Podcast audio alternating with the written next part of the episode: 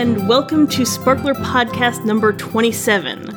I am Rebecca Scoble, our audio editor, and I'm here today with our sort of usual suspects. I'm Lillian, our comics editor. Uh, I'm Lianne, the prose and managing editor. And today we're going to be talking about that Fujoshi Mecca, Otome Road. In Tokyo. In Tokyo. In case anybody didn't know. Oh, I that. mean, like, I kind of assumed everyone knew about that.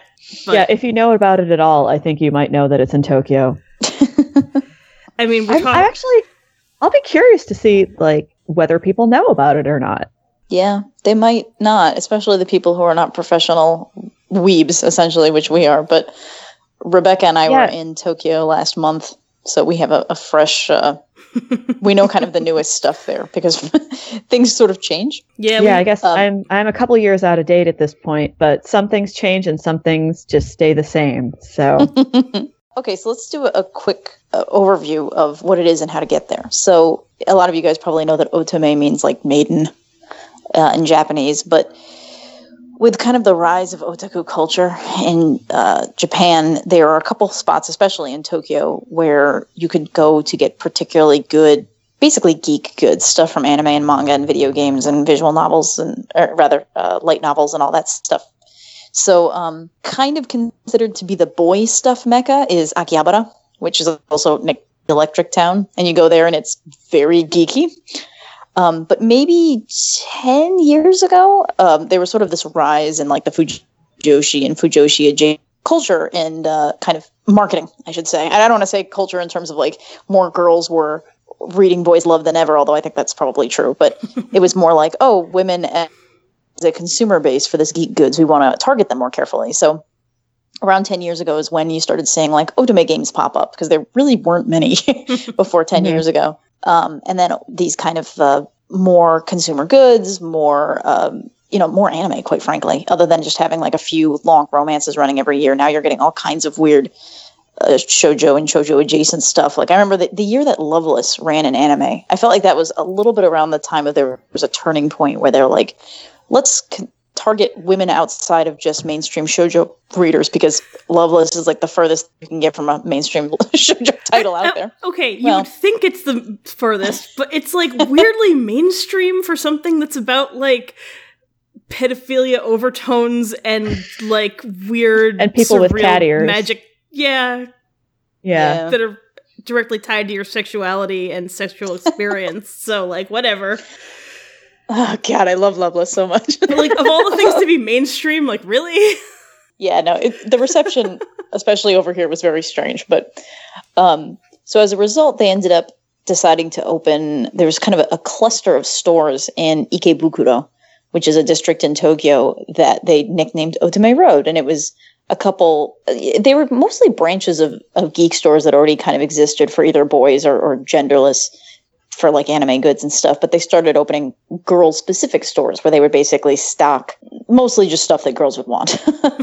um, or at the very least, just kind of like boy, uh, girl, uh, marketed. So a lot of boys love stuff, um, otome games, things like that. And now it has branched into things like sports anime, which are not made for specifically for women, but have huge female followings. And uh, the way that it often works is you'll have either like a multi-tier store and each floor has a different topic. So there'll be like the sports floor. We saw a lot of that when we went recently. So, you know, if, if it's an animate or something, which is a big chain of um, anime goods stores, they'll have like the top floor will be boy idols, like idol groups and stuff, like Idolish and um, Uta no Prince Sama and stuff. You go a floor down and it's like, this is the boys love floor. And you go a floor down, it's like, this is the sports floor where you can get, you know, Haikyuu keychains and Yuri on Ice is on there and stuff or also just kind of here's a mandarake, except all the floors are boys love instead of just one. And it's really great, Otome Road. And it started as just this cluster of stores. And when we went back, you know, just a matter of weeks ago, it's much bigger now. I'd say it's two, maybe three times as big as when I went five years ago. And it's not a street anymore. It's like it branches off into a bunch of side streets. They have maps in like at least three languages that you just pick up. Yeah, we were in a, a K Books, I think, which is a big doujinshi uh, store chain, and um, um, among other things. They have other stuff there too. But when we walked in, we were like, oh, they have these maps to Otome Road. And they had one in English and they had one in Korean and I think maybe one in Vietnamese because they know that people are coming from all over the world to buy this shit. Mhm. And probably so the when, best part when was the all first of time that you went there? When was the first time that you went to Japan, and when was the first time that you really went to like Ikebukuro? Uh, I first went to Tokyo in 2000. That's when I went to Akihabara. That was definitely predating Otome Road as a thing. And Yeah. then I went in, I went five years ago, so 2012, and Otome Road was definitely a thing, although it wasn't Oh, as big as it is now. Yeah. when was the last time you went, interesting. Lillian? So I went the first time in uh, January 2002, which was my first trip to Japan. Um, at that point, I'd first heard about. It it was definitely like it was interesting. You sort of describing the transition to, to Otome Road because Ikebukuro was definitely a geek district already, and it was Mhm. starting to be much more girl targeted. Oh, So- interesting. my my friend Kate, who was two years older than me at college, I was a sophomore in college at the time, had kind of been like my sensei in the matters of like Japanese geekdom. So she'd been studying abroad the fall of my freshman year, so we didn't meet until January my freshman year, and uh, we met in a class about fan fiction. So Wait, there was a class Um, about fan class? fiction? we we so my college had like a one month sort of interstitial program where you would just take like you'd be on campus to take one fun class for a month and my fun class for january was a fan fiction class um like the history and culture and sort of like socio you know linguistic elements of of fan fiction and fandom and uh most of the people there were like really had no idea about it. I'm not even sure why they were there, but Kate and I were obviously like deep, deep, deep in the woods of fandom already. Um, and so it was a very fast friendship. And then, you know, she was a fellow Japanese major, so we kind of bonded through the Japanese program. And my sophomore year, instead of staying on campus, I basically wangled myself. I was like, hey, college, if you let me go to Japan for three weeks, you know, I'll pay for it myself. Like, I'll write a paper about it, and that'll be my January program. And that's how I went to Japan the first time. Oh, nice. Nice. Like a you wrangled that shit. school slash vacation program. And so I went all over the country. I started in Tokyo, was there for like 24 hours, and then went all the way down to Hiroshima, and then kind of made my way back north and then back to Tokyo again um, over the three weeks. But t- so Tokyo was sort of my last stop, and I went to. So Kate told me all about Ikebukuro. She's like, when you go there, you know, you can go get, you know, manga at certain places, but like the place you really want to go that she went when she was studying abroad is Ikebukuro. And it's like my last day. I've got my suitcase that I stow, you know, I'm, I think I'm supposed to be like on my way to the airport that evening. So I stuffed my suitcase in a coin locker at Ikebukuro train station. There's more on that story later. Um, and then like follow the signs for Sunshine 60, um, which is Mm. the exit that kind of gets you closest to uh, or Ikebukuro and Animate and stuff, and which I knew about from X 1999 because they blow it up. um, they blow up Um, the Sunshine 60 building? oh God, yeah, no, that's like Oh. when uh, Fuma and, and Kamui have like one of their first big like weird, violent homoerotic conversations after they blow up Sunshine 60. Oh, nice. Another that one is of an impressive hobbies building when she up. was uh, studying abroad was she went around Tokyo and like looked for different locations from X nineteen ninety nine. Oh, and then They got noticed. So Nice. anyway, um, so it took me a while to kind of get out there, and then you, you you sort of walk. It's a good distance away from the train station, but I'm like, I'll just keep heading towards Sunshine Sixty, and. I don't remember if the dojinshi stores weren't really open. I knew that there were some there that I saw. Um, I think I was there relatively early at like 10 in the morning or something. So things were just Yeah. open. It was pretty quiet. But then I think that was right when the Animate had opened. Like it was brand Ah, okay. new. And because I don't think she had talked about that. She'd mentioned like Mandarake and some of the other stores there, but she hadn't mentioned Animate. And I walk into the Animate that's like right across from Sunshine on that corner there. And I'm Mhm. like, oh my God, this is anime mecca. Like, I didn't know that such a thing was possible. Like I literally had tears in my eyes as I was going from floor to floor. And at that time, I guess there's the new branch that I saw two years ago when I was there. So it was like shonen on one floor, shojo on another floor, games on another floor, merchandise on another floor, and then like I don't know something else on like plastic models on another floor. Um, So I kind of made a beeline for like the shojo manga slash anime goods section, and then Mhm. just dropped a shit ton of money in a really short amount of time. Mm. Um, so that was my first experience with Otome Road. And then I was there the following year, actually, the following fall. So six months later was when I studied abroad, beginning of my junior year.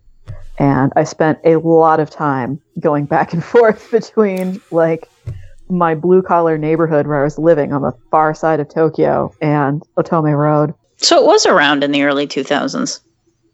I don't think it was actually called Otome Road then. Mm, that makes sense. like it was clearly developing itself as a counterpart to Akihabara. So I didn't Yeah. go to Akihabara at all on my first trip.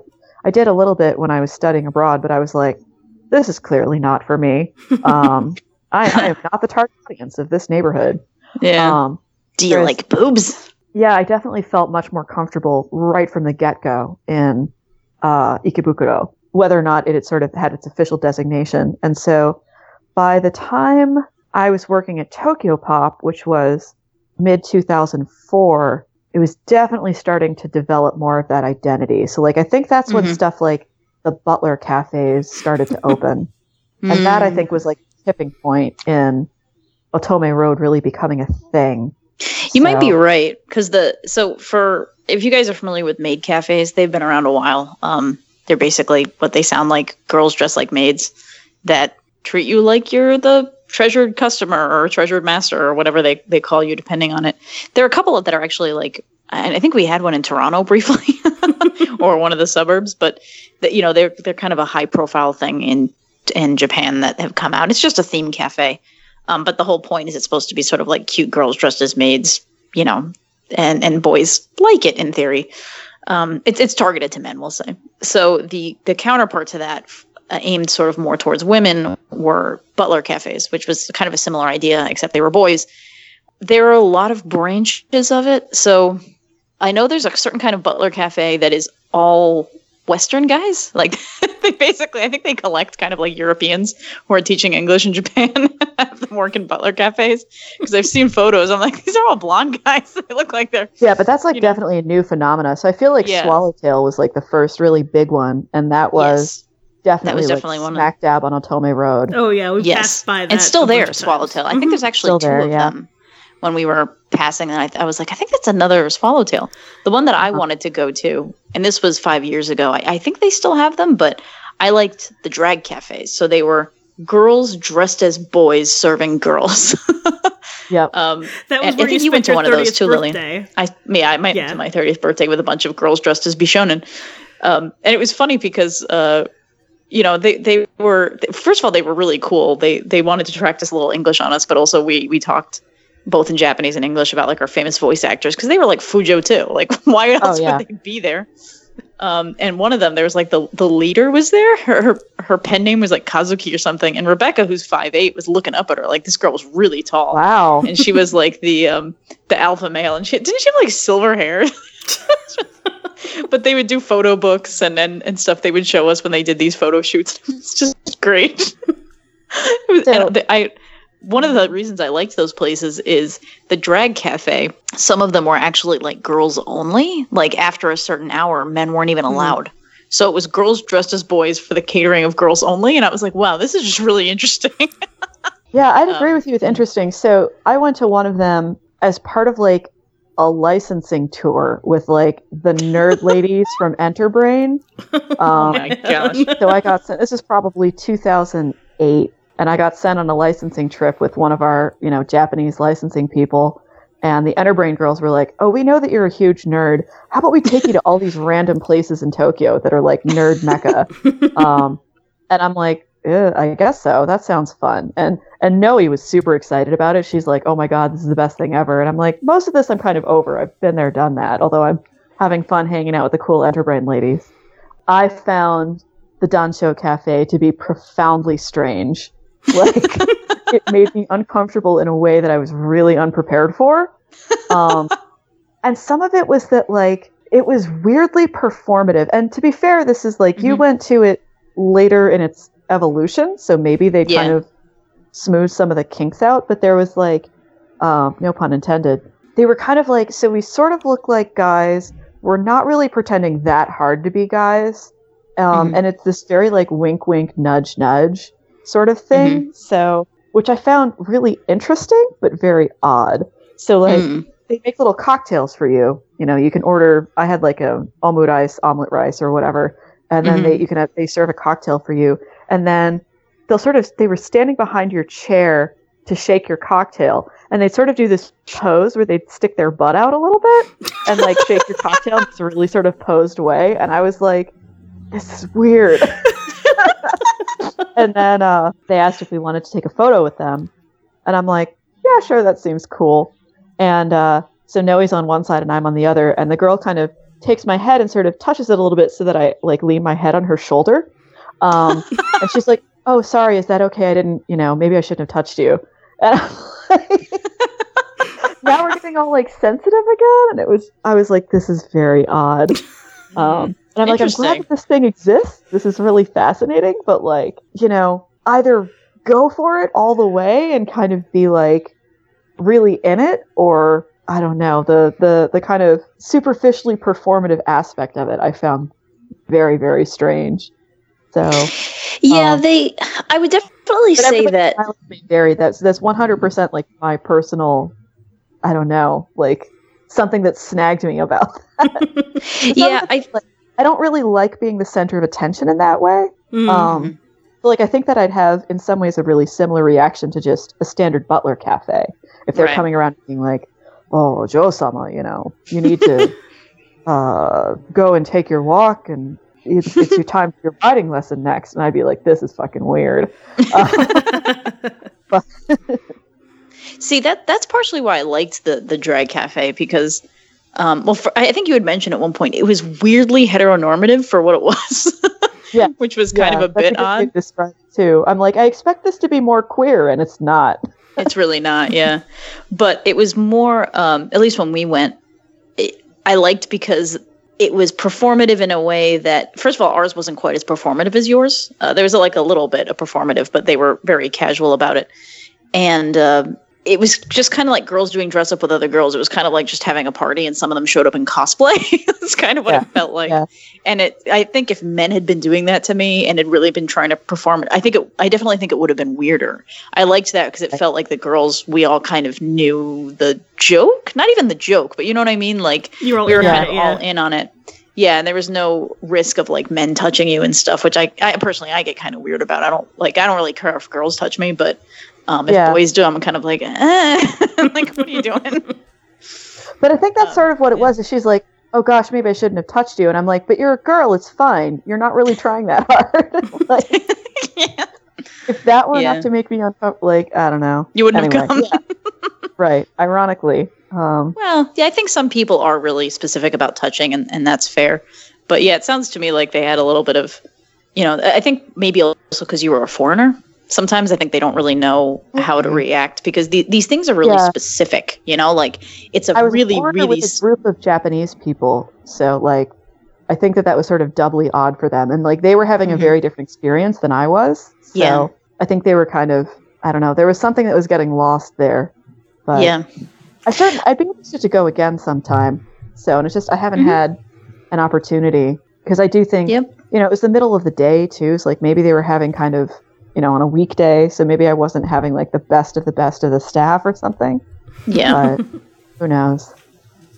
I will Um, say that back then, as of you know, as of ne- and, and until now, a lot of girls who work in Otome Road are just doing it in drag cosplay. Mhm. Um, yeah. they they like you'll go to a, a you know a mandarake or something and there'll be like four cash registers and one of them is dressed like the kid from Haikyuu like and um, it, it's kind of funny because it's even less sort of performative than usual although I remember that also in 2012 we were at like an arcade and like one of the women working there was dressed as one of the Uta no Prince Sama boys Mm. and it, it it's it's funny because it's really not performative at all. They're just like it's cosplay time. And this last time we went to Nakano, uh, rather Nakano Broadway, which is a wonderful place. You should go. Mhm. Um, and at one of the mandarakes, there was a a white girl in cosplay who worked there, and Wow. uh, Mm. yeah, so it was funny because we were talking to somebody else at a party. He's like, "Did you see the like?" I mean, we don't know where she was. She was Western of some sort, working there. He's like, Sure. I felt like I didn't want to talk to English to her because that would be rude. Because, but he's also like, I was really curious. Is she like kind of a jet program person who ended up staying Right. here and now is in cosplay working at a mandarake? Right. He's like, I really wanted to know her story, but I thought it would be rude. I'm like, you know, I kind of felt the same way. That's funny. Um, yeah, so it's definitely, you know, I think some of that stuff's becoming more casual, more of a given now that it's getting bigger and bigger. So let's do a quick rundown of, like, like Lillian said, if you take the, if you go on the Ikebukuro, like the JR line, the train, you're basically heading for the Sunshine exit.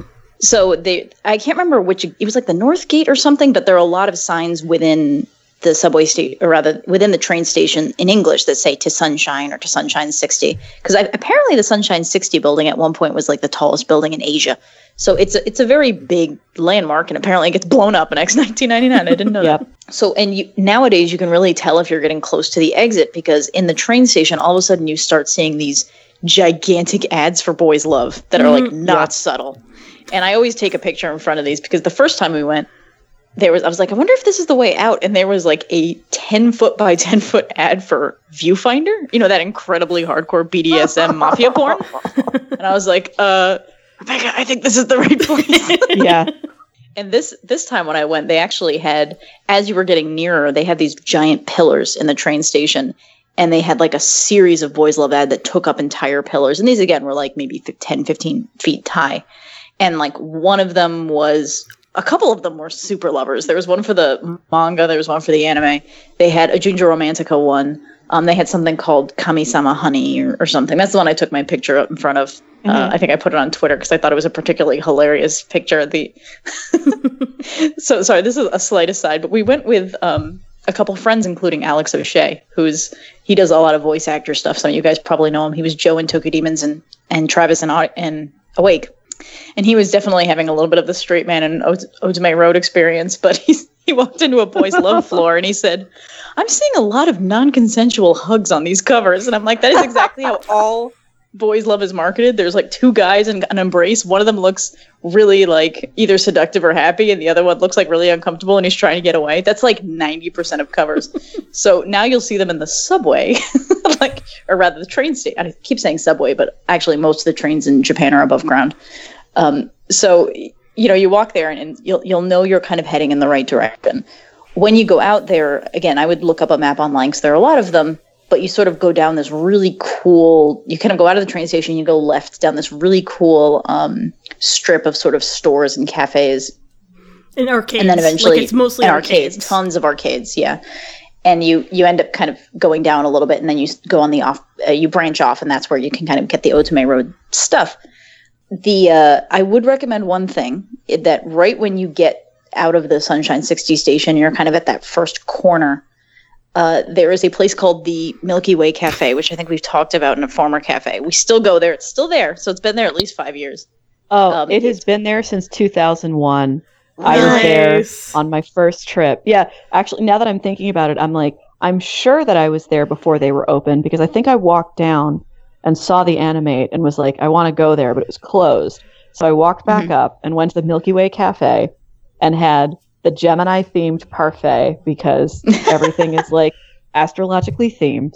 I sat Mhm. there and had this amazing, beautiful parfait with like star shaped gummies, and it's this sort of bizarre, kind of semi tacky but really cute decor. And you're looking out. It's the second floor. You're looking out over the the road as everybody's sort of walking along it. yeah, it's um, got an amazing view. yeah. So I, you know, ate my little snack and then then headed down to anime heaven. So Yeah, Yeah. highly recommended. Okay, it is Yeah. super cute. At Milky Way Cafe, the thing that I got was basically like an ice cream sundae served in a, a dry ice goblet, so it's smoking. like it's all it's all very gimmicky stuff like that, and it's all about like nine desserts crammed into one. So. Yep.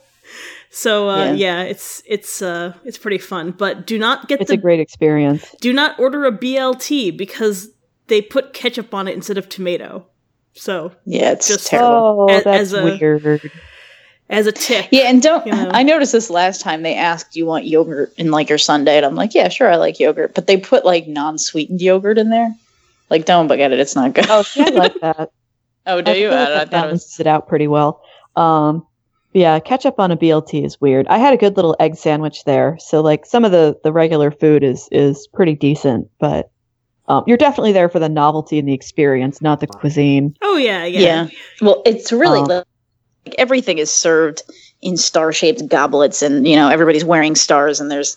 It's just it's really it's really cute, and all the drinks are like you know ever see like the live action Sailor Moon where they're drinking like drinks that are the color of like the rainbow, and then everything is really cute. It's like that. It's like it's like eating in Sailor Moon, Yep. The first uh, time that and we went all there, like girls. we took like an array of photographs of us doing a thing where you're next to your friend and you make a heart with your hands and stuff. It's that kind Yeah. of place. Like you're gonna want to do that. Yep.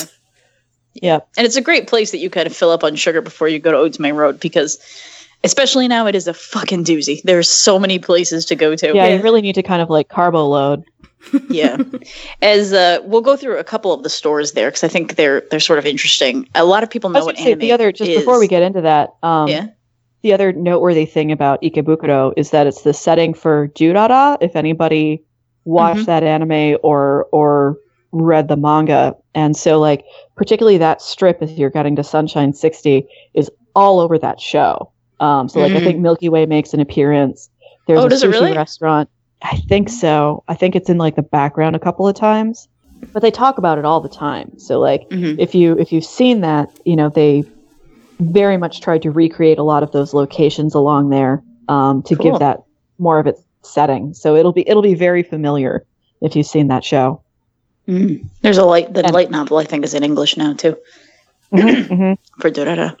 So Animate, a lot of people know, and as we mentioned, it's a big anime goods store. They tend to be towering. They're many floors high, and they, like we said, they separate into floors. Um, a couple other big, those places are great. I'm going to talk about the new. You know, I'll, I'll talk about it now. So in Akihabara, which we talked about, was the um, kind of boy mecca. That's more boy focused. They opened up an Animate Girls Station, which is literally a seven floor Animate in the middle of Akihabara that's just for girls. and it, it's kind of like they took it out of Otome Road and put it in Akihabara for people who are already there. I feel like I saw more boys in that one. I mean, I've seen boys kind of in Yeah, a lot I mean, of these places I'm sure in Otome they were Road, there but anyway. I mean, you know. yeah, so they went to go check it out. Because there is, you know, uh, it, I will say that stuff for girls uh, is not quite as sexually explicit as for boys, with the exception of like the boys' love floor is always a bit like, whoa, there we go. But um, most of the other floors, it's like, well, do you like Haikyuu? Because there's like a Haikyuu floor, guys. And so I feel like we walked in on some in Akihabara, you'd walk on some boy floors and it's like literally boobs and vagina the second you walk in. That's not quite as extreme in girl floors. So I think some boys kind of, um, you know, I am I'm implying, sorry, uh, cis straight boys at this point. I think some of them walk in and it's not like they feel like assaulted because there's like dick everywhere. There's really just not right. dick everywhere. It's just boys, boys everywhere. Hmm. And in fact, the uh, the Animate Girl Station in Akihabara had each floor had their windows done up to represent like one boy from I think it was Uta no Prince Sama. So it's like these gigantic ads across like all the windows for a different to- you know there's a green one and there's a red one and there's a whatever they're like fucking color coordinated now color coordinated now and that's actually the animate girl station is actually really it's really good but within Otome Road, you of course have an animate, and actually there's like two or three now. They've split up. So the the traditional animate, there was one that was kind of near that car. I forget. It was like a car showroom. There used to be an animate down there. I think didn't it turn into a Oh, yeah. cafe, Becca? That's the one Uh, that I think is now the animate cafe. Yeah, th- Yes. well, that was the one that Yeah. had a bunch of different floors on it. Didn't some of them get Yeah. bought by Lash and Bang, and there was like a cosplay thing in there and stuff? Yeah. yeah. stuff like they they they've they've branched out. So there's a couple animates now. Most recently, so Becca, when we were on this trip, I'm not sure you went with us to the main animate, the the new main animate, but when we went there, there was this little truck outside, like you know the smaller than a food truck, although comparable, and it was called uh, I think the Tokidoki Cafe, which means sometimes, right? Am I right? Toki Tokidoki.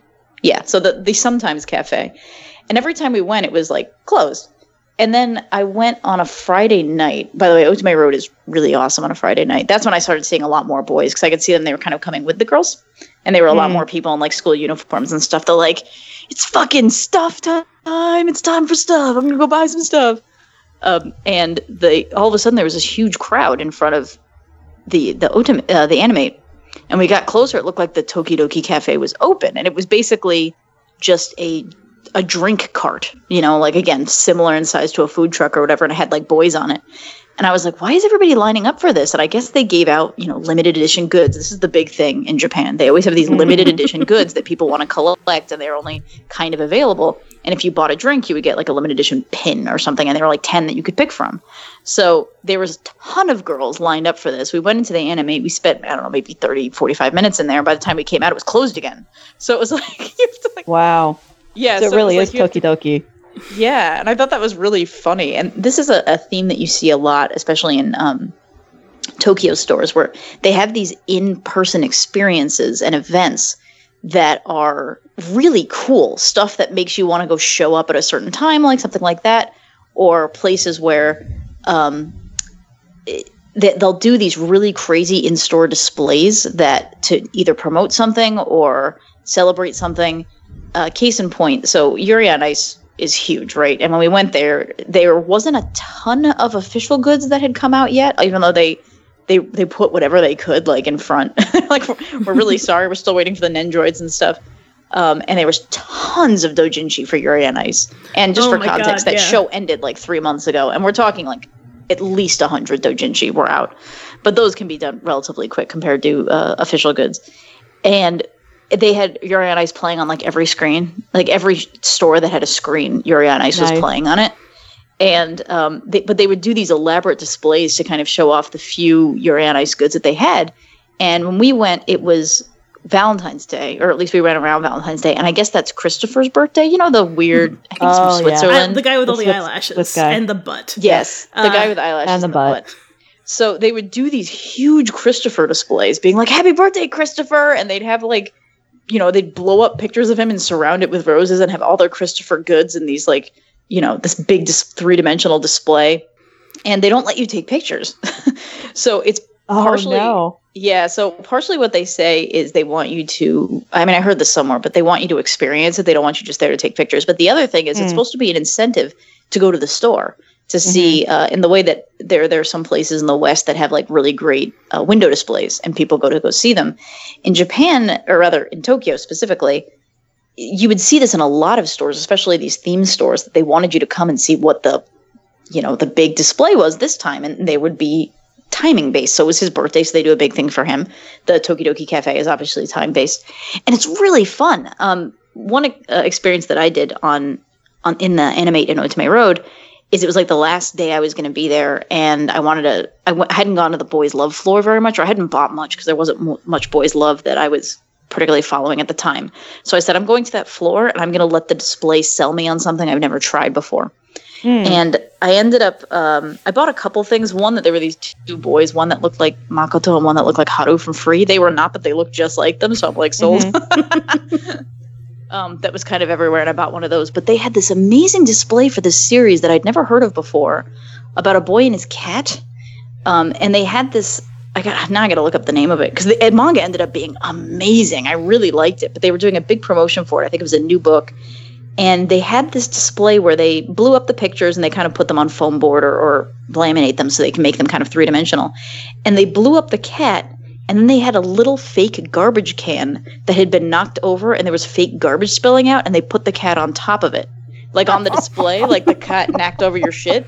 And it was just so cute. I'm like, "Shh, I'm gonna buy this. And then when I brought it to the registrar, the register rather, she was asking me something in Japanese that I really couldn't understand, and I was like, "Yes." Like I, I'm like, "All right, fine. Here's my money. I don't really know what you're asking." But I guess they were doing a giveaway for it as well. So they, they tucked like Oh. a mm. postcard in it and stuff. So they were really promoting this book, and I'm so glad they were because I went home and read it and like it was really emotional about this orphan kid. the The entire book is told through the eyes of the cat. It's like an orphan boy who picks up a cat, but it's like the narrative is the cat's, and he doesn't Oh, really it's really understand what this boy is going through. But he's trying to process it as like, are you hungry? Are you sick? You know, like the boy at one point faints and he like pushes his food bowl to the boy. He's like, please don't be dead like the other cats that died with me on the streets. And I was just like, Oh I know it's a very emotional book, so it was great. but they, do their that. Tell me what the title is.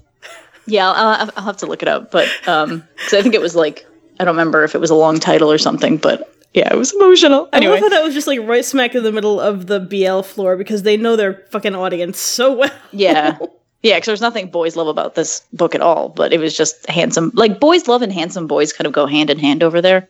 They don't Yeah. discriminate that much.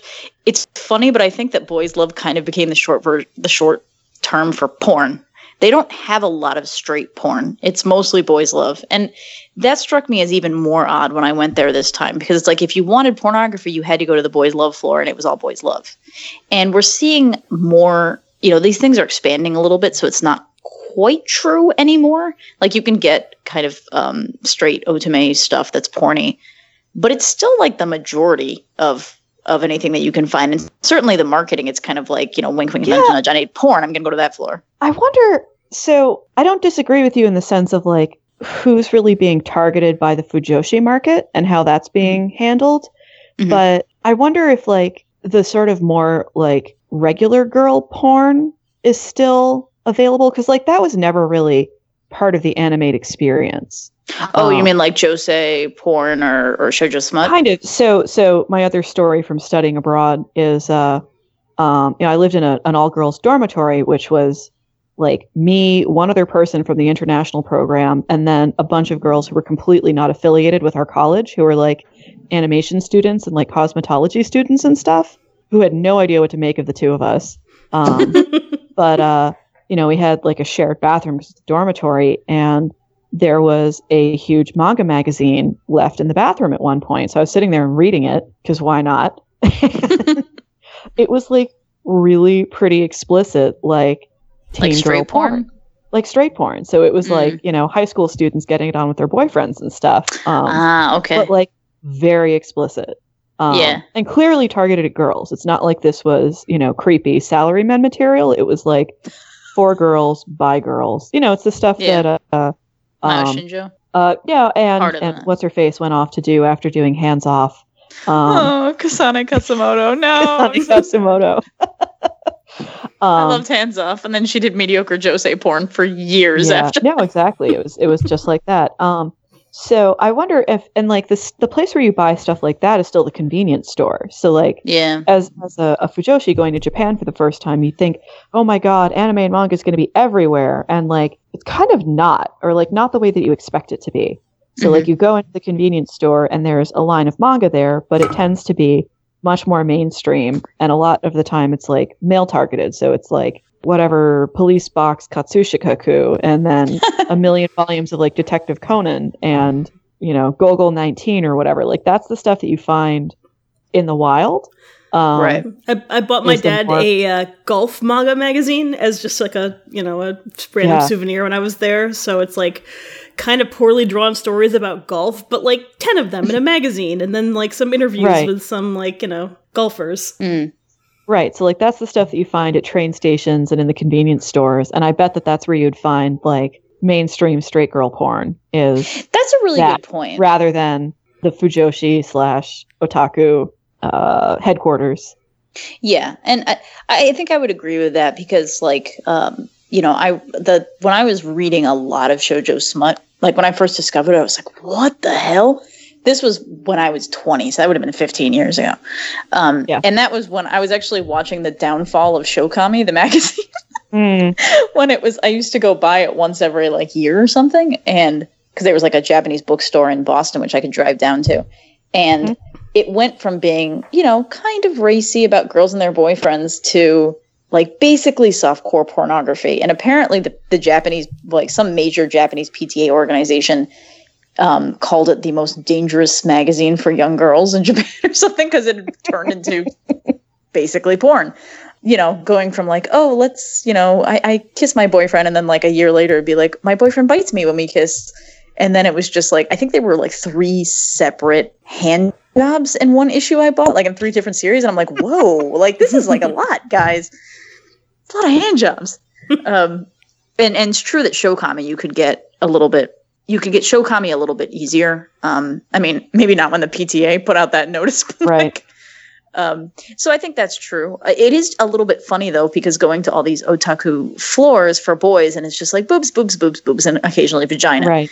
And then you go to Right. kind of like Bishonen headquarters, and they're like wearing three piece suits. It wasn't really until you went into fandom stores. So this is where we're going to go into like K books and Mandarake, which have like a lot of Mhm. dojinshi. There are also a lot of dojinshi goods that people make. They'll make dakimakura, the p- body pillowcase. They'll make cups and mugs and buttons and stuff. And that's when you start seeing the sexually explicit stuff in in otome o- otaku areas like fujoshi stuff. And that's where they'll they'll simply objectify a boy. So it's not even necessarily a girl having sex with a boy, but I don't know if you guys have seen um like those boob mouse pads where Mhm. it's like the it's like in, it's a girl the mouse pad is a girl and there's like where you'd rest your hand is like a boob, pair of boobs. You can find those dojinshi ones of like boys in their butts or boys in their nut sacks. You know i saw one of Chrom from fire emblem awakening. I don't remember where i saw that. That might not have been in tokyo but um and that's where all the, and those were all dojin goods. So like they weren't making official stuff like that. No, I don't think Um, Fire Emblem is officially making butt mouse. Well, no, that one was clearly yeah. I did see some official One Piece ones with the boobs because I, f- I found a Nami one in like a regular store, and I was like, or maybe I think it might have been an, an Animate, but like it was definitely not a dojin floor because anime is And you're all like, well, that original makes sense. Yeah, but the and, and so now we're gonna move into the do- dojin stores. So whether or not you like dojinshi, there are also these goods that you can get. So even if you're like, I don't understand Japanese and these books are really hard to read, and they are, a lot of them are written in handwriting. So even if you kind of know Japanese, you're yeah. like, I can't even read. Like Fumi Yoshinaga's are really hard to read. Besides all the Yeah. kanji, just because of her her handwriting. Her handwriting. Yeah, but if you go in there, you'll find all kinds of really neat uh, goods like that. So that's like K Books is like a chain, and Mandarake. They both are like heavily dojinshi focused, although they'll also do goods. And now that there's so many K Books and Mandarake, they're specialized. If you go to this is a little bit separate, but if you go to Nakano Broadway, which is another really great otaku place to go, they have so many mandarakes they're catering to different kinds of otaku. So they have like the train one the military goods one the the doll one. We saw the one that was full of like ball joint dolls and stuff. Um they so it's not just like anime and manga K-Books is a lot of fun. A lot of the time in a dojinshi floor, they'll have two floors, one where the stuff that's new, one where the stuff is used, so you can get it cheaper. Obviously, some stuff that's new you can only get, you know, in the new section. Um, but they there's a really big used book and used item business in Japan. So like Book Off, which some of you might be familiar with, is like a really big chain of used books. So you'd be surprised how new and in good shape the used stuff will be.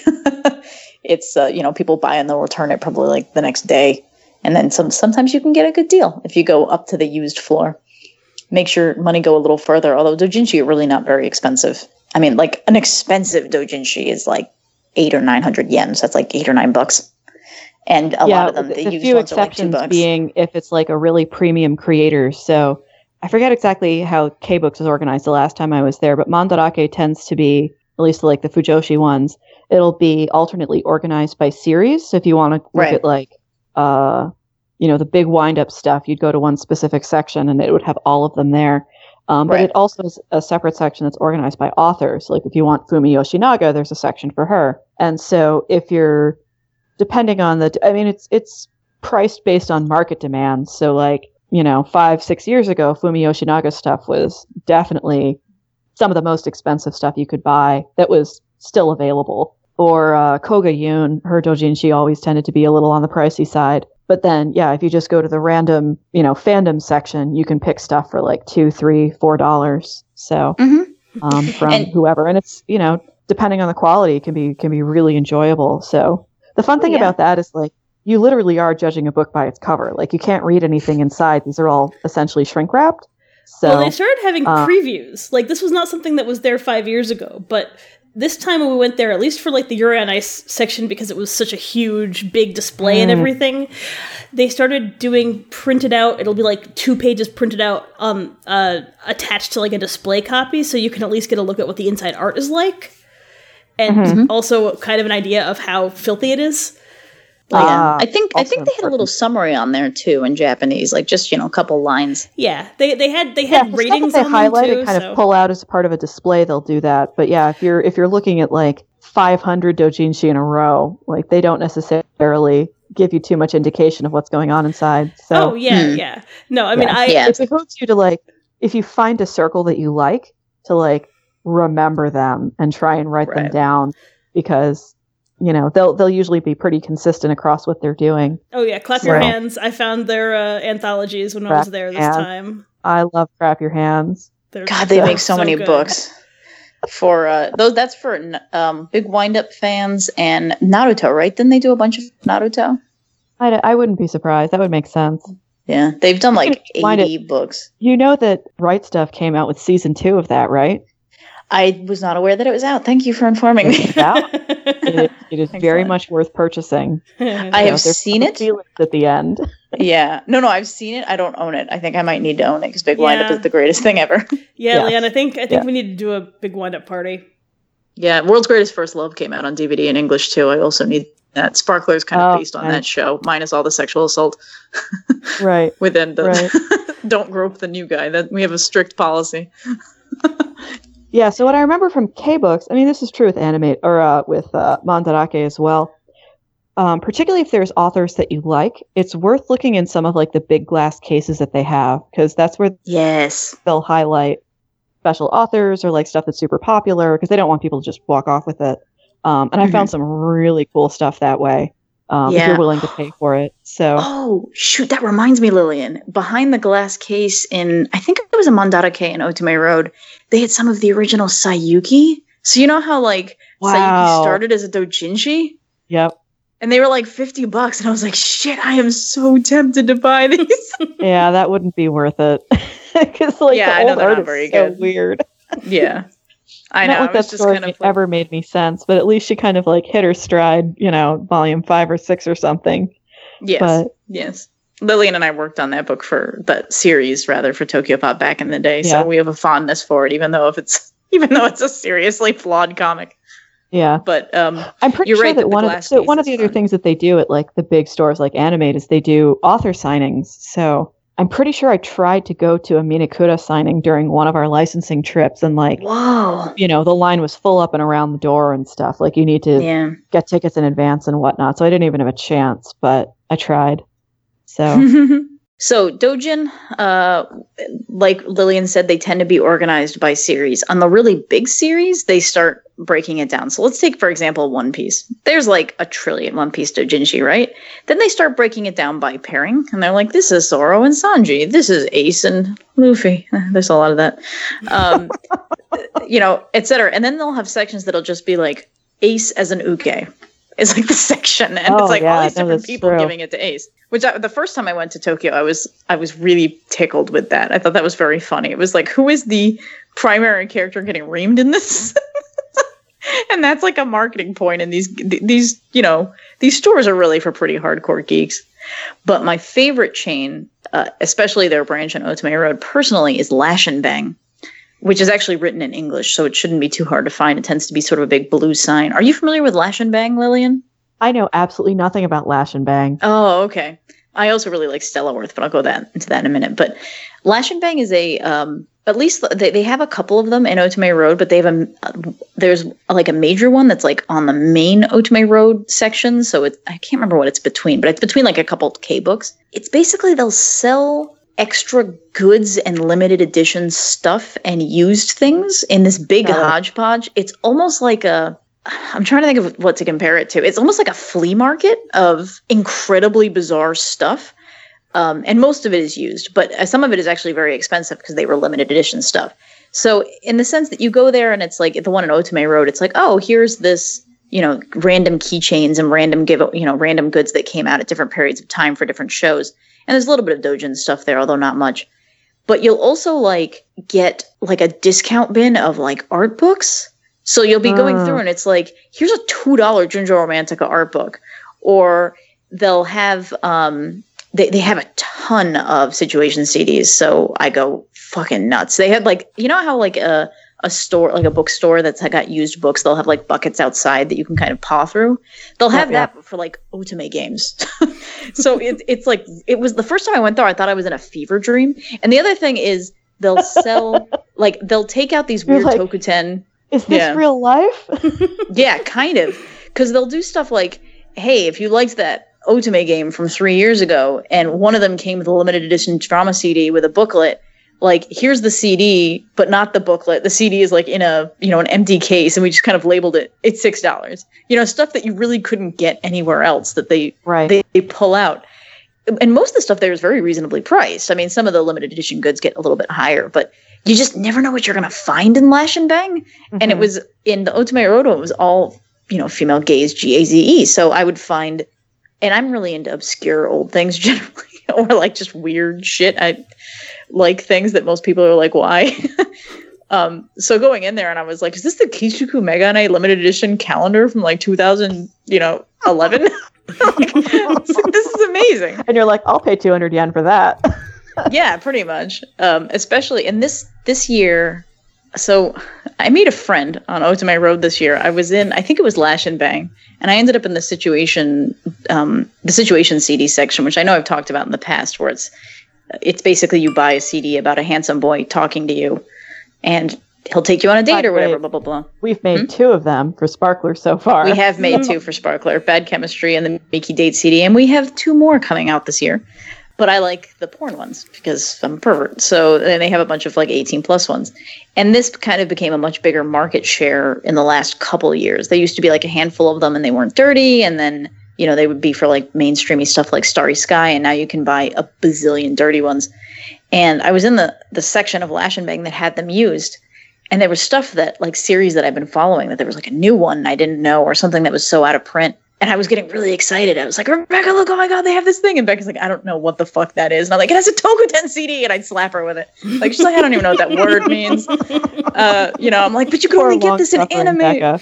Yeah, seriously. but I was in there like freaking out, and this girl comes by, um, you know, Japanese, and she she started speaking to me in like perfect English. She's like, "I'm really sorry to disturb you.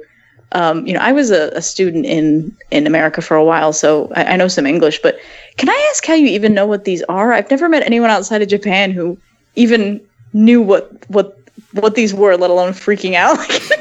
Like back corner, like even in Japan, I think there's a little obscure. We ended up exchanging email addresses because I was trying to explain to her. I'm like, "Oh, what's your favorite one?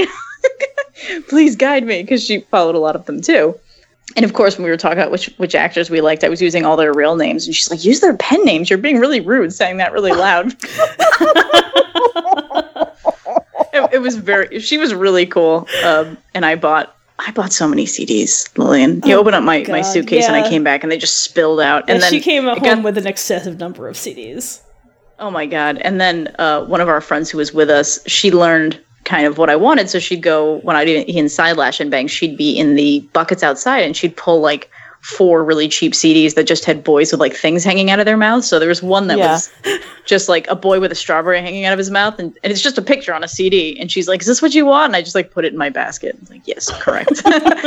Please find me more of these."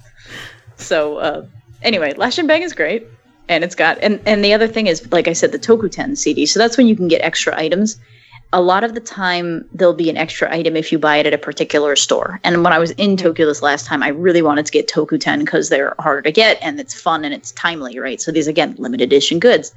So when i went to Animate there was an issue of emerald which is a real magazine. I thought world's greatest first love was just making it up but it is. I think it's kind of a I don't think it has necessarily original content. I think it might be reprints, or at least the issue that I got basically printed like three chapters of Super Lovers, three chapters of World's Greatest First Love, three chapters of Junjo. Yeah, they had Jun- a bunch of chapters, of, like complete sections of Junjo and World's Greatest First Love, and it was kind of a neat issue. I think it was like a sampler.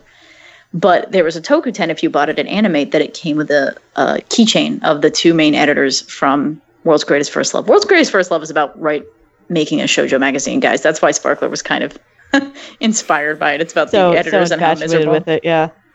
yeah, and I was like, oh my god, I can have the editors hanging from my bag. And you, I don't think you could buy this keychain separately. You had to buy a copy of Emerald at Animate in this particular time period to get this keychain. I was like, done. And so a lot of these CDs will have a Tokuten if you buy it from Animate at a certain time. And Lashinbang would, they happen to have one that had the Animate Tokuten stuck to it. The other uh, big chain for some of this stuff is called Stella Worth, which I'll explain briefly because this one I was not there. The la- I don't think anyway. The last time I was there, but I did go this time. And Stella Worth is I think they're specifically trying to corner the otome and boys love game market because mm-hmm. we went there and it was very heavily game focused. It was really interestingly organized, similar to Animate, although Animate tends to be seven floors. Stella for, Stella Worth was just one or two floors, and this is the one in Otome Road, so it's probably one of, if not the biggest ones, because I think Stella Worth is specifically female targeted. Um, it was really pretty. Everything was pink and sparkly, and they would sort of separate it by games and CDs. They had a little bit of manga, although like not a ton, and then character goods. And it was primarily Otome and Boys Love Games. I did buy at least one dojinshi there, but it was like they had like kind of a special dojinshi. It was from an old Boys Love game called Kichiku Megane again, which I liked, but that game is like old. I don't know why they were doing a display for it, but I was like, sure and that's where you could find like uh, Leah, who works for Sparkler and edits these podcasts. She's actually been on a few. She really likes a particular character from Code Realize. She also likes a particular character from Hakuoki, but Hakuoki is huge over there. That Otome game franchise, like there were Hakuoki pens in a uh, souvenir shop in the airport. Like that's how big Wow. Hakuoki is. Yeah, I was kind of shocked at how like it, mainstream it is. I mean, there's about the Shinsengumi, which gets everybody's engine running in Japan, but uh, especially young girls, it's like the romanticized, like the final samurai who died tragic deaths. A lot of them. I think those guys would be rolling in their graves if they Probably. making Otome games about them. But so finding stuff for that guy was really easy. But she also liked a particular guy in Code Realize, which is an, only an Otome game. I'm not even sure there there might be a manga spinoff, but whatever. But we found some really good stuff at Stella Worth there because they were like really kind of specializing in that. So a lot of the situation CDs that I like, they'll have an animate Tokuten, and then which is a disc, and then they'll have a Stella Worth Tokuten, which is a different disc. And each disc comes with between one and four bonus tracks. It's usually like an extra sex scene or something. It's like, oh, you go to the park, and then I don't know, you come home and bang. It's usually more like this one is in the shower. It, it really depends, but there's usually some gimmick to it as a short story. Um, so Stella Worth was also really fun, and also Stella Worth had really cool like 11 by 17 prints that were ads. You just take them; they're like flyers for upcoming games. I grabbed the or or drama CDs. They seem to have kind of the AV there is mixed, so a lot of the floors on Animate, and the same thing with Stella Worth. A place that has games often has CDs as well and or DVDs. They'll kind of separate it from print matter. So I saw a lot of this overlap, and they actually, I think, in some places they called it the AV floor, where it's like, do you want interactive media? And that's where I would go and find my CDs in the back, and then buy like eight more. So many.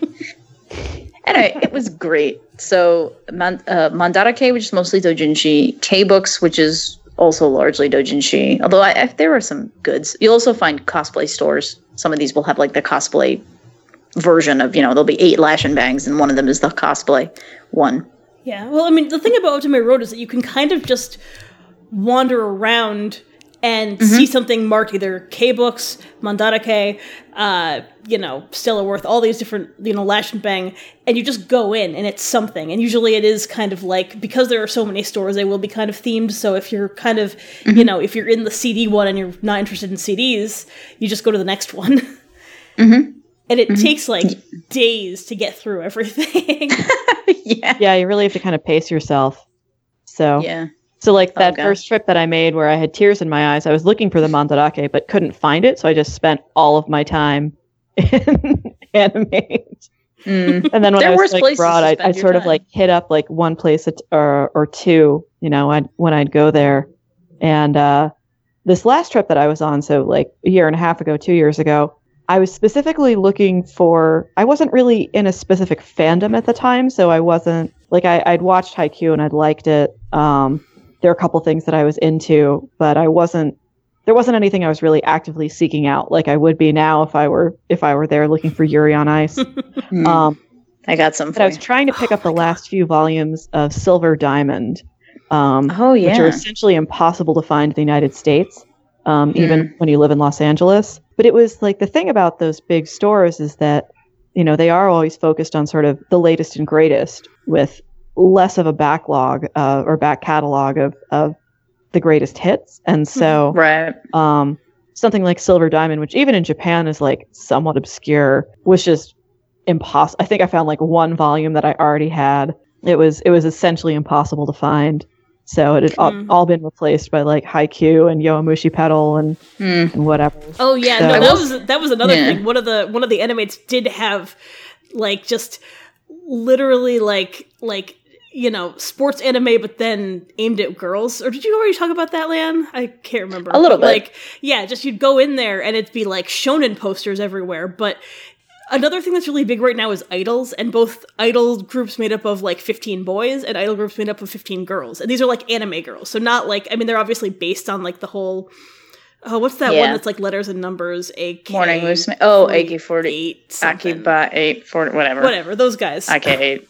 Um, but you know, Morning so Musume. so you'll go somewhere and uh, there's all there are all these things like th- there'll be like four shows, each with twenty boys. Who all look basically the same, and they'll have character goods for each of them, and you're supposed to like, you know, like the one of whichever archetype. But then they'll treat the sports shown in the same way almost, where Yeah. like it, it, like the displays are almost identical because I mean, you know, all of these like Yowamushi Pedal and stuff. It's like, oh, you've got like the bicycle team from every single school, or you've got the uh, the volleyball team from every single school from Haikyuu, and it's like, you know, they're, kind of starting to do the shipping for you a little bit, but like, yeah, it's it's it's really kind of It's more, yeah, it's more character based because right now, um, I think it's called an Ita bag is in. So these are like backpacks or like uh, sort of tote bag designed stuff that have a layer of clear plastic over the out. So it's it's kind of like a two layer backpack on the outside or a bag. And there's a layer of plastic, and then there's kind of a place where it almost looks like you would slide in a photo or a picture or something. Um, it's kind of hard to describe. If you saw it, you would totally know what I'm talking about. So this clear section where you could slide in, in theory, a photo is actually designed for you to stuff with character goods representing your love for one character. So That's it'll be like- amazing. yeah, and these oh, I saw them even at Bishonen Con. Like people in the West are doing this. So they'll be like, "Oh, I'm really into um, what's a Haikyuu boys? Hinata is that somebody's name? Is it the main Sure. kid in Haikyuu? Yeah, Yeah, I I've watched so. Haikyuu. I don't remember their names. The redhead. So if you're really into Hinata, who's actually less popular than you would think, um, you would have one of these bags and like pinned to the inside of your bag through this clear plastic sheet so everyone could see it would be like 20 pins of him and then like two keychains and um you know uh, little doodads and they started making these like really big keychains like we went there we looked at these keychains that were like four inches by four inches maybe maybe even six inches by six inches i'm like Mm. who the hell would have a keychain this big and i think they're made for the bags because you can see Uh-huh. them from farther away and also i've seen cases where if people wanted to be like really serious about this and there wasn't a lot of character goods for this person, they would buy like 25 of the same button and just fill the bag with it. like, That's and- fascinating. yeah, so it's almost become like character worship. So, as Becca Uh-huh. said, sometimes the shipping is sort of made for you, but it's almost like claim your boy is like Yeah. kind of a thing Right, yeah, right that's, now. right. that's true. It's almost less about shipping in those kinds of situations as it is like pick which one you're obsessed with. You know, Yeah. here's twenty, pick one. and because because these bags are are big and we saw them being sold in like you know regular stores and they would have a display one full of character goods from you know from one's character just to show you this is how you're supposed to do it. You know like they were like advertising like do your i think it's called ita bag and it was so funny. So you're and it's like wear your badge of pride of these 10,000 character item goods to say that you want to have sex with that guy with green hair from Yowapeda if you really want to. Right, right. um, I think that's kind of charming, but it's also it's funny how these fandom trends kind of happen because especially in the West, we we do have a, little bit more focus on shipping culture, where you'll Mhm. have you know if you have a button or whatever, it's like two of these boys that you like that some artist drew you of them kissing, something like that. Although you know this is spreading over here too, so I, it's performative. So I think that it has a similar idea to kind of cosplay that it's like accessory based. Um, you know, you can wear it. It kind of it shows your identity partially in something that you Mhm. wear. So, but yeah, that was kind of the big thing. So character goods have always been a big thing, but now I almost feel like it's it's gotten even more out of hand. Um, gashapon machines, which are those little you put in, you know, a dollar or two, you turn the turn the lever and like a ball rolls out like a, an egg and inside is like an item. People know those over here because you do them when you're a kid and it's like, oh, I want a gumball or something, or I want like a Mhm. little toy that comes in an egg. So gashapon are like a serious business in Japan, and the ota uh, the otaku ones get really interesting. So there was in Otome Road, I was looking like what's the most obscure gashapon machine that I can find. They had one for Lucky Dog, which is a video game, uh, like an otome game, rather boys love game franchise that was kind of done by an indie publisher that had. I think I found two gashapons for it, and I was like, this is kind of impressive. But there's this tr- uh, a CD series called I think Danshi Kokosei Hajimete no that's just exists in drama CD form, as far as I know. But it's like wildly popular because they're unbelievably filthy and like well done, you know. um, but just they're like, and I listen to, you know, some questionable CDs. Even these ones, I was like, whoa, boys, settle down. Anyway, there was a gashapon for that where you could get like, I think it was just pins, like buttons from that, you know, nothing super elaborate. But I was just like, this is a drama CD gashapon. so like you'll find a lot of a lot of gashapon. My personal favorite, and this wasn't there when we were there, but I read about it. There was a gashapon series that was only giant monsters apologizing at Japanese press conferences. So it was a series of keychains of like Godzilla over over a table at a press conference bowing, or like Mothra bowing, like we're sorry for all the pu- the public property destruction that we did. That was a series of keychains in Gashapon. So I'm not I'm serious when I say that they really they kind of specialize this stuff.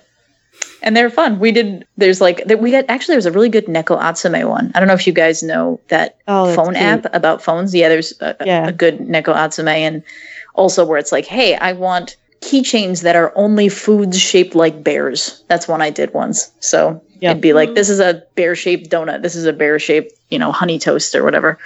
Yeah, Yeah. they definitely have like the Fujoshi targeted ones on Otome Road. The place to go to get like the really specific and odd capsule toys is uh um Ameyokocho, which is right near Ueno Station. It's this little shopping arcade and there's like there's a Tokyu Hands there and then there's some store that's like right next to the Tokyu Hands, I think, that has like a million really random Gashapon machines. I'm trying to remember Nice. like what was there. I mean, it's it's the stuff like Godzilla bowing. Um Yeah. the, they're really sort of clever and cheeky, but extremely well made. I mean, it's these little plastic figures that are like just beautiful and kind of intricate. Yeah, I really like Gashapon machines. So it's a good way, particularly if you like, you don't necessarily want a 12 inch tall anime figure, but you want a three inch Mm. tall anime figure. There's a Yep. lot of stuff like that. It's a good way to kind of represent your pride without letting it dominate too much. I, Um, uh, I, I have to say, it- so the last time I was at Animate, you know, again because I was very targeted, I was like, I just want Silver Diamond, um, not looking at all this other stuff. I felt so old. So it was really crowded too, and I was like, oh my god, there's all these teenage girls here, and I'm literally twice their age, and like Mhm. they're all freaking out about whatever, and I just want my weird time skipping old style sh- shojo fantasy. Yeah. yeah. I don't feel I know way what you mean about K-books feeling and, and. Mandarake. It's something specifically about Animate that I think is like because it's younger and it's cuter. It's a little more like teen friendly Hmm. until you get to like the porn floor. Yeah, whereas like you know Mandarake is always like on in the basement and it's kind of like dimly lit. Mm. Yeah. it's like you and a bunch of other sort of unwashed fujoshi. Yeah. They're, like, they're oh, about serious my, business there. my place, my people. the dojin store see girls that are just next to a section of the, the bookshelf with a cart and they're just kind of like quickly shifting through things and they're just like yes yes yes yes throwing it in the bucket like Yep. th- they're they come there with the rolly suitcases because they're like i have Yeah. to go buy 100 dojinshi today like that's that's my goal so like the the serious collectors which is funny because we don't see them in the west that much um the ones that are kind of the equivalent of the the boys who are like i need to collect every one of these things but because there's such a, a culture of these limited edition goods and, and stuff in Japan, I think it fosters a little bit more of that collector mentality, at least for women, Yeah. than than they do here. Because there's tons of collector stuff aimed for men in the West, but not much for Right. for women. And in Japan, I feel like they've started to extend that as you know the Tokidoki Cafe and stuff. But I, I will say when we were talking about Gashapon, I found a working Gashapon Gashapon for Kodocha. Do you remember Kodocha from the 90s? Oh my god, yeah. Yeah. and it, it still had a couple balls in it. And i was like shit i first of all i took a photo because this was in this last trip. That show stopped airing in like 1999 and i had to take a picture to prove that it was real and i put money in and i got hayama like a hayama keychain. I'm like this is really great. I'm really happy. And then i went into the store there because this was i think in nakano broadway. And i think it was a specific anime store that was focused on stuff from the 90s because like all of a sudden there was like slayers stuff and i was like whoa this is really neat that made me Wow. feel a bit old, but also catered to. So, Rebecca, do, what, thing what do you about have to add? Japan is like they are more than happy to target a an extremely specific sensibility, whatever mm-hmm. it is. So Oh yeah, Yep. definitely. And sell you hunks of plastic. Oh with- yeah. yeah, Oh, they were selling those weird like another thing with all the like idol and sports stuff where you just get like 15 guys. They were selling these Hmm. like really weird little they're almost like hacky sacks. And Oh, of the heads. of the Yeah. heads of these characters. And I mean, honestly, these were some of the worst things I'd seen because you could barely tell what character was which. You know, they just try to like. It was a little bit like those, uh, you know, those uh, those pop figures that are like, you know, they all have the same face.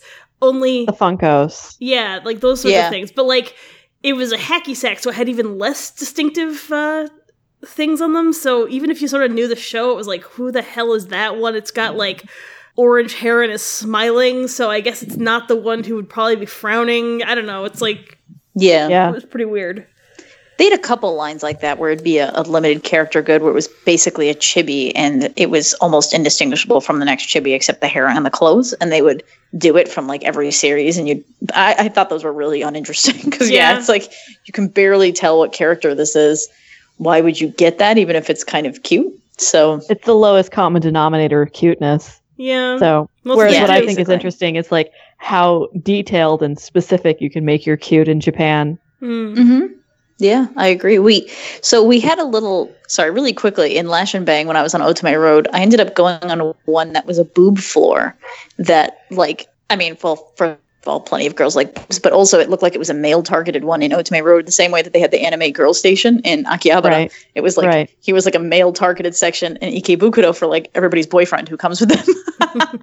and it's like, do I have to? Because I saw definitely boyfriends being dragged around on that Friday night. But yeah, no, I agree that they they they're really good at kind of targeting very specific um, demographics and doing really interesting things with these like weird kitschy stuff that you don't need. Because we were shopping also for Pachi, who works for Sparkler, she likes um, Love Live. So she had a couple particular girls. This is a big um, idol show full of cute girls, uh, another anime slash game and stuff. And uh, so she had a couple particular girls she wanted us she wanted us to buy goods for. So we ended up in some of these more boy focused sections. And especially because Love Live is huge and um, marketed to men, they had even more variety and kind of the weird little goods that you could buy. We ended up buying the equivalent of a tiny three dimensional keychain, you know, made out of plastic, except it was specifically made to cling to your your headphones cord. So it looked like hmm. the girl was scaling your headphone cord and you would just kind of clip it on there. And they were really cute. Like, so instead of just having a keychain hanging off your bag or whatever, you could have her hanging off your earbuds and just being like, wee! so I thought that was kind of fun. I was tempted to buy one, even though I don't know anything about those little girls other than I guess they sing. No, they sing 80 and there's of like them. That does sound really of them. cute. They have a rhythm game. I downloaded it. It was uh I don't know, I didn't play that far, but I guess you can get really into it. Yeah, I like rhythm. Uta no Prince Sama was also a rhythm game. That had a pretty big anime franchise though too. It's I mean same thing with Love Live. Like these have become pretty big hmm uh, beyond just the game. And it's interesting because Ultimate games used to be pretty small, and a lot of them still are. But seeing the success of something like Uta, Utano Prince Sama and Hakuoki, which are both like huge franchises now, it's just it's kind of mind blowing watching this market expand because it really there wasn't much there, guys, 10, 15 years ago. Like you could get shojo and you could get boys love and you could get josei, but not this kind of stuff. Not idols series with like 18 boys in them and they would sell you all this these items for it. Not eight floor stores that was just exclusively the different kinds of stuff being made for women. It was you know, kind of mainstreamy, not really weird and fetishy the way it is now, which is a delight. so you have all of these fetishes covered. So I highly recommend if you guys ever go to Tokyo. I mean, try out a lot of places, but you got to go to Ikebukuro's Sunshine exit and go try out Otome Road because, yeah, I thought it was a fever dream. I was like, this can't be real. I want to go through the three dollar bucket for Otome games that came out five years ago. Are you kidding me? Especially since you know the stuff we get over here. I mean, it's easier than ever to, to import stuff from Japan. Amazon.jp is actually quite good if you want manga. I um, did or eventually give up and just buy the rest of Silver Diamond that way. Yeah, exactly. And I think that's kind of where you got to go. I will say the last trip we went to, I was at a book off and there were some silver diamonds there. And I remember you telling me this story, and I was like, should I buy her silver diamond? Does she have the whole thing? 'Cause I remember you were you were like, I can't even buy it in Japan. It's so obscure. Yeah. Tokyopop put out a couple volumes of that. Yeah, we got all the way to volume 13 out of 27. Oh wow, you got that far? Yeah. I bet. Did Yeah. nobody buy it? Uh, it actually did reasonably okay. Oh nice. Um, because even though it had been scanlated, like, and actually the scanlations are pretty good, I think we ended up getting a little further than the scans did by the Mm. end. And like the scanlators, it was again, because it's sort of an old school series in some ways, it was still with the crowd of people that was like, oh, you got to go and support the original creator. Like, go by Ah, the. yeah, one of those um, communities. So, Those are good. yeah. You'll, you're seeing a little bit less of them now, but um, there there's still communities that do that. That are like, Yeah. I will come down on you like the hammer of God if you put this on manga here, because the minute Right. that it's licensed, it goes down. That's Right. that's what the attitude kind of used to be. it, it was more prevalent back in the day because it was a much smaller audience, and also they weren't uh, all young and don't really understand how licensing works. That's a big factor Right. in piracy. Kids just don't know Oh, that that's illegal. And I just don't think they're aware that, like, oh, this thing that I'm reading online isn't the legit version. Oh Yeah. yeah, yeah. So- No, I, I working at uh, you know, working retail at cons, I definitely had people come and say, "No, it's in English." Like not understanding the difference between scanlations Right. and, and licensing and just yeah. Right, right. Anyway, that's a topic But for anyway, Anyway, sorry. another day. I think we did one on that, but All right. Uh, I think that's a pretty good intro to Otome Road. I mean, as much as you can do without actually going there. now I really want to go to Milky Way Cafe. Yeah, that would Mm. that sounds really nice. I want some kind of yeah, ridiculous it's a good time. parfait for breakfast. Mm. Sounds- Definitely. It's for people who are thinking about going to Tokyo. It's never a cheap trip. Um, it's just you know Tokyo is kind of expensive. A lot of this stuff is not that expensive when you go. It's actually pretty easy, pretty easy to eat cheaply in Tokyo. Um, it's more like the flight and wherever you're going to stay. We tend to go in Airbnbs with a couple people, which can keep the prices reasonably low and also give you like a cool little apartment that you can live in. I will I've say stayed that at some of like the lower end hotels in Tokyo, and they're Mhm. actually still pretty nice. Like the first time Mhm. that I was in Ikebukuro, I was at a place that was basically like fifty bucks a night, which is about Oh, as wow. cheap as you could get. yeah. Um, so if you're not at like a youth hostel in the countryside, uh, so that's definitely a possibility. We the trip that we went, it was we. There's ways of looking up deals for you know look on the Tuesdays of the month, three to six weeks ahead of time. Whatever. The, some people are very good at getting cheap flights, but we got a round trip from Toronto to Tokyo nonstop for like six hundred bucks, which was kind of absurd. Yeah, Um, seriously. There, yeah, there are Yeah. some very good fair deals, and uh, it, it was also we went. We always go in the off season, so we generally go around February. Tokyo's kind of cold in the winter, but not. I mean, we're from New England, Yeah, so like, like- not like Canada. England. Yeah, they. I would say that they're kind of comparable to New York, but a little bit milder and not as much precipitation. hmm So like think about New York and kind of maybe push it a month off. So like if it's like New York in March is is Tokyo in February. So it's kind of it's similar to that. So you can really go on these off seasons and it's a lot cheaper and it's also in theory these places are less crowded, but they're kind of not. Um, especially on the weekends. One last thing I wanted to tell people about was the theme cafes beyond the Butler cafes. One thing that we did, and this is new, they have these Akihabara uh, this was specifically in Akihabara, but they'll do theme cafes that are based on either franchises or whatever, and like they're official licensed cafes. The one that we went to this time, um, there's a big hotel called the Pasela in Akihabara, and they were doing a Final Fantasy themed cafe that's actually been there a while. You have to really go early and book your tickets and stuff because you can't just really walk in. But they opened up an Otomate uh, cafe, and this actually I think is a couple of years old. It's so Otomate is a brand of Otome games. So they were basically having a theme cafe based on this company, and we were served by one girl dressed as like a samurai, another girl dressed as you know some other you know whatever.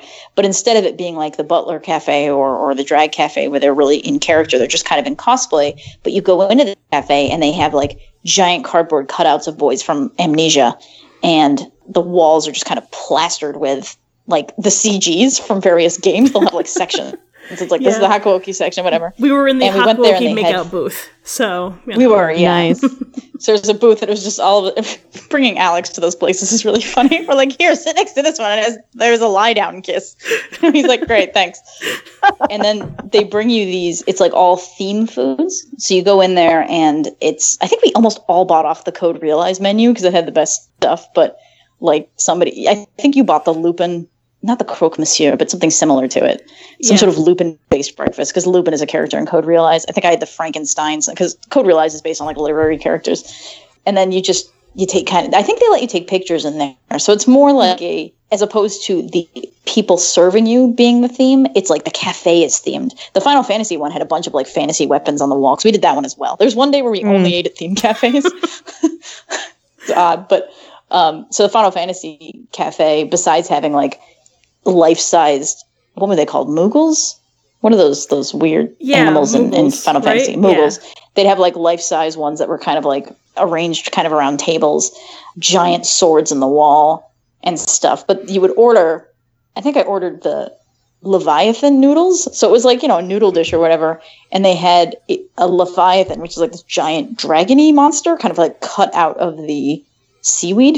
And it was like plugging. So it's like, here's your dragon noodles. I'm like, all right, they're actually super delicious. So I was cool with that. Yeah. But they'll also give you limited edition goods with that as well. Mm. So they had, uh, Becca, why don't you explain the, the uh, Otomate coasters Oh, and the pins? yeah. They kept giving us They, stuff. there were coasters with like different, you know, they just have scenes from all the different games. They had pins, and they'd give you, they, they'd give you stuff based on how many things you ordered. So for every like meal or drink or dessert, you got a new coaster. So we came home with like a big stack of coasters and a bunch of these like random pins, same kind of thing. You know, depending on how much you get, they'll give you more stuff.